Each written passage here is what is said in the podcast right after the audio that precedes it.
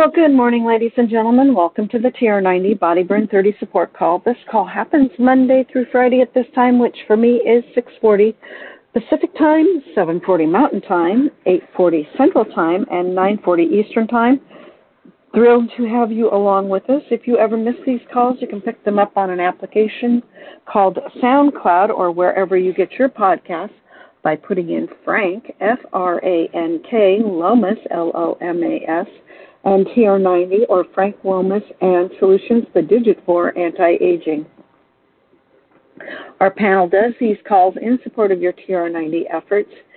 And um, if you're listening to this and it's a podcast and you wish to catch us live, if you dial into 712-775-8972, when it prompts for the conference code, enter 910022 to join us live. We would be delighted to have you along with us. For those of you that do not know who I am, I'm Susan Mahon out of Portland, Oregon, welcoming you to the call. Um, and as I said, these calls do happen Monday through Friday. I come to you with an education background, but I had a huge interest in um, health, exercise, and nutrition going back more than four decades. I had grandparents that had heart disease and diabetes, and I didn't want to get those particular ailments.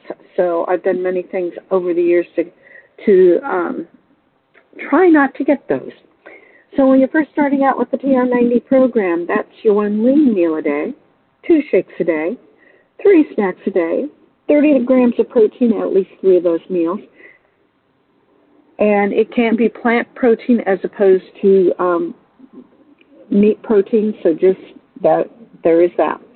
Supplements, take those 15 to 20 minutes before a meal is best, but if you're not able to do that, and I will say in my personal experience, about 35 to 40% of the time I had to take them with my meals, it'll still work. Seven plus servings of fruits and vegetables every single day. Those fruits and vegetables give you macronutrients, which are your proteins, your carbs, your sugars, your fats, your micronutrients, which are your vitamins and minerals that are contained within those fruits and vegetables, and fiber. Fiber helps in two ways, one of which is with satiety, or that feeling of fullness, and the other way that fiber helps is for good digestive health. Guys need 45 grams of fiber for that daily, and ladies, we need about 32 grams of fiber for that good digestive health. If you're getting all that fiber, well, then you need to get up and get moving. 30 minutes of moderate to heavy exercise at least five days a week. That's the bottom baseline for exercise with this program. This is a lifestyle change, so you're working to build a good, healthy lifestyle going forward.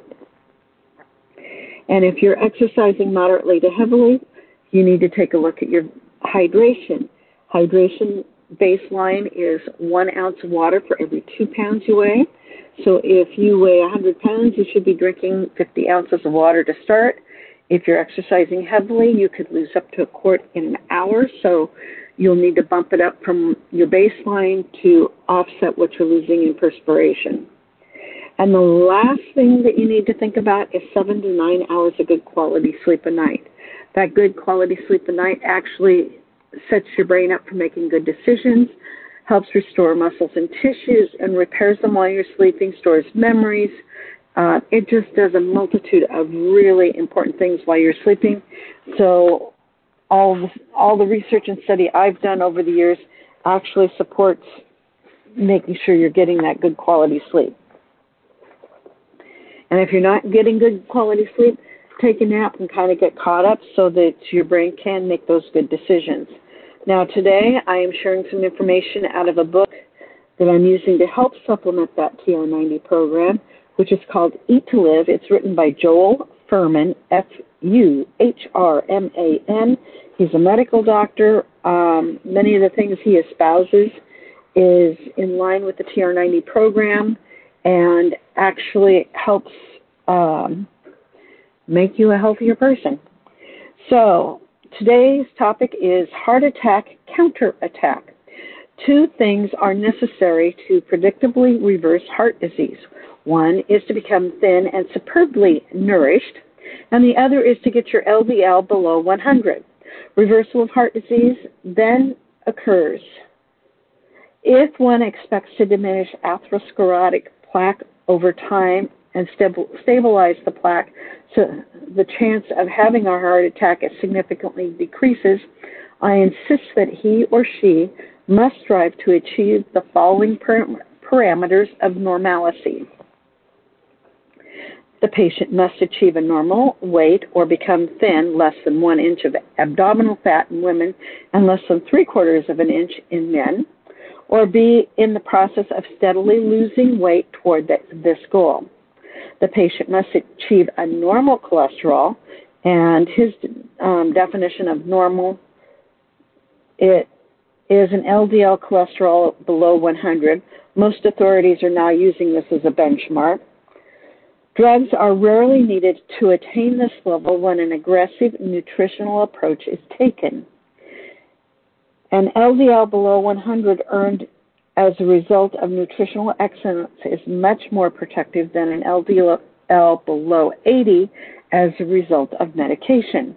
When you achieve a favorable, favorable cholesterol level with proper nutrition, you promote a whole cascade of favorable effects such as lower levels of inflammation, reduction of fat deposits all over the body, including inside blood vessels, lowering blood pressure, reducing the propensity of a blood, blood to clot. The patient's diet must be nutrient dense. Animal products and detrimental fats can uh, must be avoided to prevent the after meal fat surge. Refined carbohydrates should also be avoided to prevent an after meal glucose surge to control triglycerides. Blood pressure must return to within a normal level below 130 over 85 to be more improving and moving towards this minimal goal. The normalization of blood pressure as medications are gradually discontinued represents, excuse me, I thought I had us muted. I'm going to try this again. Um, uh, let's see. The normalization of blood pressure as medications are gradually discontinued represents the reversal of atherosclerosis and is an important criterion to predict cardiac safety. The person who has removed his or her cardiac risk no longer requires blood pressure medication to maintain normal blood pressure readings.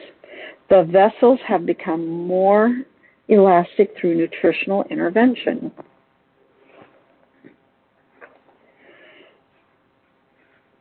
So, uh, next topic we're going to kind of look at is the angioplasty and bypass surgery can be avoided.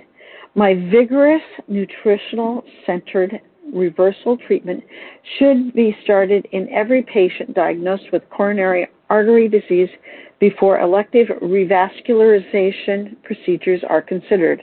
My experience has shown that most people who are patients will pursue the aggressive regime when it is supported by knowledge and involved physician who provides sustained guidance and support. After spending adequate time with the doctor reviewing all the risks of the conventional approach discussing how reversal is possible with aggressive nutritional management, how many patients do you think would choose to have their chest split open with bypass surgery?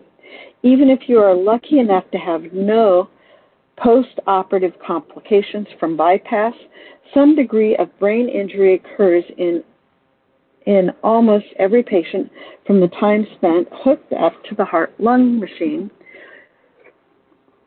On a neuropsychological testing six months later, about 20% still show deterioration. Brain injury can result from subtle degrees of intellectual impairment or memory loss to personality changes and permanent brain damage. Even if you do find after angioplasty, stent placement, or bypass, atherosclerosis develops at a faster rate in those arteries that were subjected to bypass or angioplasty. The plaque grows faster after surgery. Approximately 25% of the arteries treated by angioplasty clog up again with four to, within four to six months. This is called restenosis. Restenosis is an a iatrogenic or a physician-caused disease because restenosis involves scarring. It does not behave like native atherosclerosis and does not respond as favorably or as predictably to lifestyle modifications later on. In other words, because of the changes made to the atherosclerotic plaque by the angioplasty treatment, the blockages are less responsive to nutritional intervention when they return. Most patients are worse off after treatment, not better. If they have had followed my coronary artery disease reversal plan, instead they would be watching their heart to excuse me, get healthier each week. Stenting attempts to reduce the high risk of restenosis, but has not has not solved the problem. Stents are tiny wire mesh tubes that are laced into the narrowed segment of the arteries that were stretched by balloon angioplasty. A stent may also cause vascular instability or inflammation where the stent ends and where the native plaque begins thus increasing the risk of coronary thrombosis. It would be good to remind patients that revascularization procedures do not influence the underlying disease because the rest of the coronary vascular with diffuse and angiographical noticeable atherosclerosis is still there, posing a risk for future cardiac events whether the procedure is done or not. Heart attacks are most commonly occur when plaque or a lipid-rich segment ruptures. These vulnerable areas of plaque are not necessarily those that are seen as significantly narrowed on catheterization. Heart attacks still occur in the minimally narrowed segments, segments areas that may appear normal on catheterization, and stress testing. And um, tomorrow I'll be getting into most of an iceberg is hidden underwater. This is Susan Mahon signing out for February 5th, 2024. At the top of the hour, if you scoot over to Facebook One Team Global Live, one of our leaders will be sharing some information on how to build a Nu Skin business if that is something that you are interested in. I welcome you to come back and join me tomorrow. And on Wednesday, we have Frank up. This is Susan Mahon signing out. I welcome any thoughts or comments you may have as soon as I get us off of mute.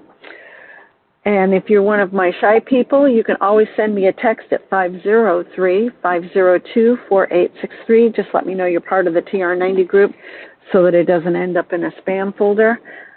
Absolutely delighted to have you with us. And also, much thanks to both Frank and Frank Lomas and um, Brian Curry because without those two gentlemen keeping us up and running technically, I don't know what we would do without them.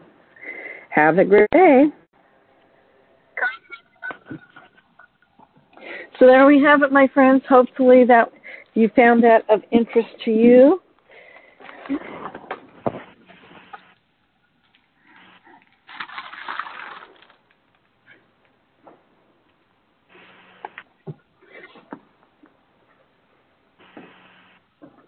And if there's no other thoughts or comments, I'm going to go ahead and release this. And I hope you have a great day. Hope to see you back here again tomorrow. And I'm looking forward to sharing tomorrow's information with you as well.